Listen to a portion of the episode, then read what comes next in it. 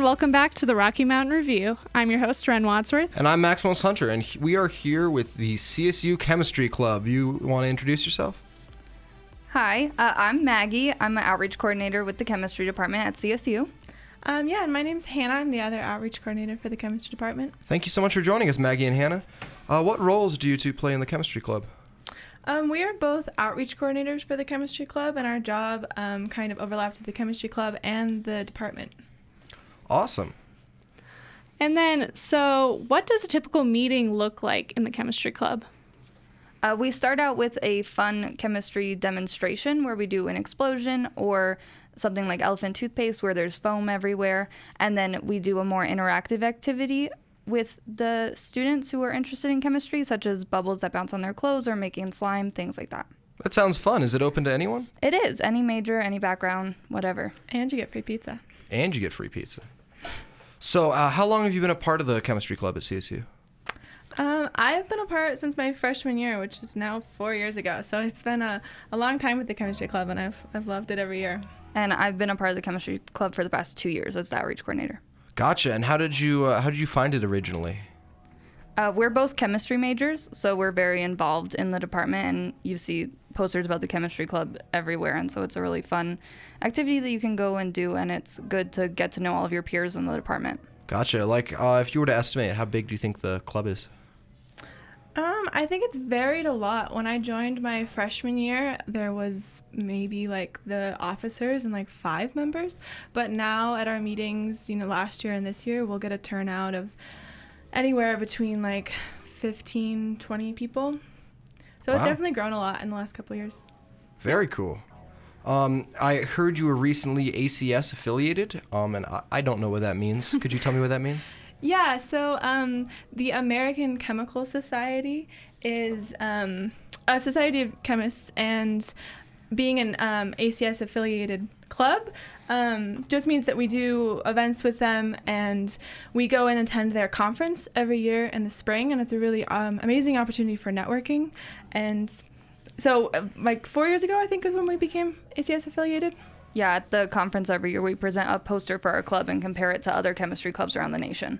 Yeah, and last year we had a lot of people present research that they do here with uh, faculty in the chemistry department. Oh, very interesting. What's some of the work you're the most proud of doing with the Chemistry Club?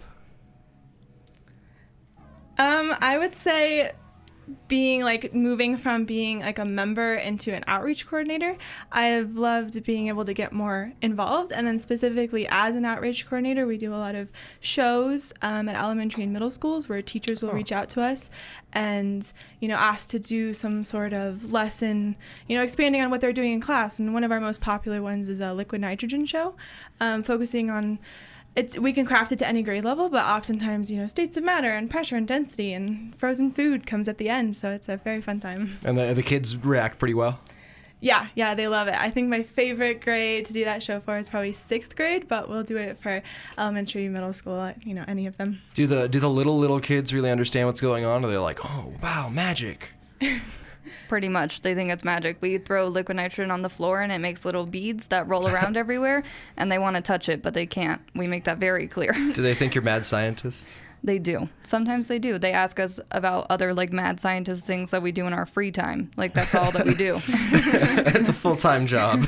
Do you guys go to the schools or do the schools come to you? Um, most of the time we go to the schools. Actually, though, we have Steamboat Springs Middle School is coming out here soon, um, just because they're they're coming on a trip to CCSU and they wanted to um, us to put on a show for them. But oftentimes we travel to the middle schools in the area and elementary schools. Awesome. I just asked because something like that, I remember that happening to me in middle school and it was so, so cool. Oh, yeah, my fifth birthday party, I had a I had a mad scientist come in. I kept that poster up in my room like till I was like 18. nice. I'm kidding. Probably was like 10. So, can you guys go into more detail about what uh, the Spooktacular is? Yeah, so the Spooktacular is a community event where uh, families or students or whoever wants to come from the community can come and learn about science with a fun like Halloween platform. So we have a liquid nitrogen show, a mad scientist show. We have interactive activities that the kids can take home, like slime and uh, we have witch melting, tie dye, face paint. There's a craft station where they can make like a little goodie bag and trick or treat at all the stations. And we also have the um, Zoological Discovery Center coming from Denver, and they'll have reptiles. Whoa. And we have CSU's Entomology Club coming and CSU's Aquarium Club coming. So there's a lot of things you can do. That that's interesting that it's a, kind of a cross collaboration between a few different STEM clubs. Yeah. Um, well, it's a really big event. Last year we had 1,200 people attend. Whoa, So we have to entertain all of them. that's a massive number. Yeah. Uh, h- how long has this been going on for? What year is this? Uh, we I think believe- it's 15, Yeah. but we're not entirely sure. It- It's been it- happening for a really long time. So old you lost track. yeah. That's awesome. Um, so, um, I'm I'm gonna rephrase what I was originally gonna ask here. Um, what caused? What do you think caused the spooktacular to come into being? What do you think the uh, what What do you think motivates people to keep doing this for such a long time? That's a good question. Um, uh, probably just that it's such like a big event, and we really want to get kids inspired about loving science because sometimes they are introduced to it in it in school and they like don't like their teacher or something, and so we provide a way for them to like really get into science and really fall in love with it in a way that they can appreciate. Wow.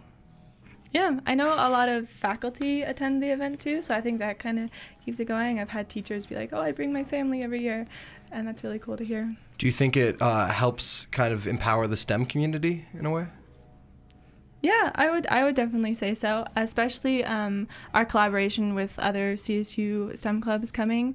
Um, yeah, and yeah, just doing anything I think where you know it's fun science is exciting to anyone, no matter how old you are. Yeah, I was going to ask if you guys thought it helped uh, children get more excited about STEM careers rather than just thinking, oh, I can't do that. It's all math.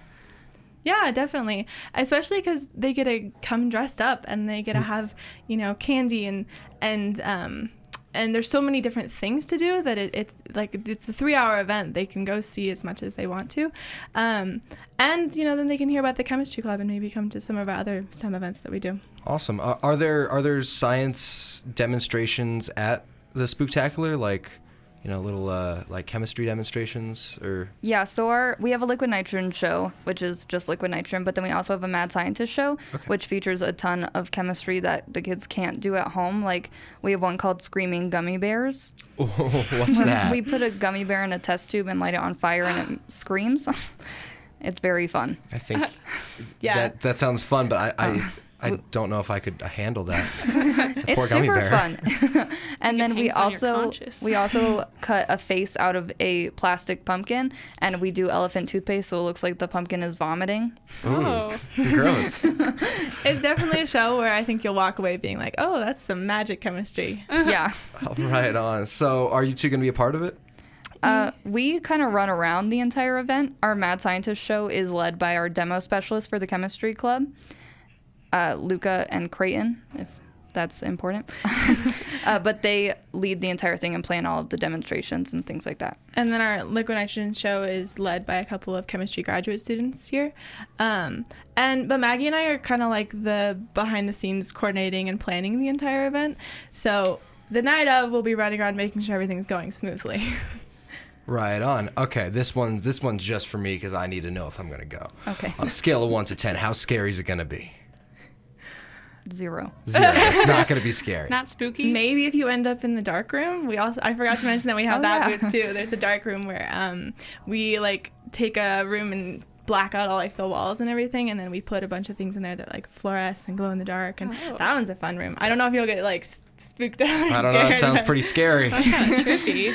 Yeah. Um, all right. So, uh, last question, a little, little more logistic oriented. Uh, so, where and when will this be taking place? Um, so it's October 27th from 3 to 6 in the CSU Chemistry Department. And if you would like more information, you can go to csuhalloweenshow.wixsite.com slash my site. Awesome. Thanks. That's CSU Halloween Show. Dot wixsite.com slash my site. Gotcha. All right. And then, is there any, before we wrap up, is there anything else you guys want to add about your event? Um, if you are a student and you would like to volunteer, you can volunteer at the website, which is csuhalloweenshow.wixsite.com slash my site. Thank you so much for joining us today. Yeah, thank you for coming on the show. Yeah, absolutely. Yeah, thanks for having us. All right. All right, we're going to take a quick break, but then after that, we're going to come right back with Max for campus news, and then we're going to have our interview with Amy, Yep. With Amy George, with uh, Grayscale. Gray Rock. Gray Rock. Gray sorry from that. Game of Thrones. with Gray Rock. And if you have any questions for her about that, you can text us at 970 491 5278. Again, that number is 970 491 5278. and we'll be doing a Twitter question too. Right. And then we also wanted to pose that question again for our roundtable about uh, movies that are turned from shows and popular other genres. And we just wanted to ask you again if you could turn a movie or turn anything into a movie, what would you choose and why? And go ahead and text us your questions or tweet us at KCSU FM. Uh, and you can text us at 970 491 5278. Once again, that number is 970 491 5278. And we're going to do all of that right after the break. We'll be right back.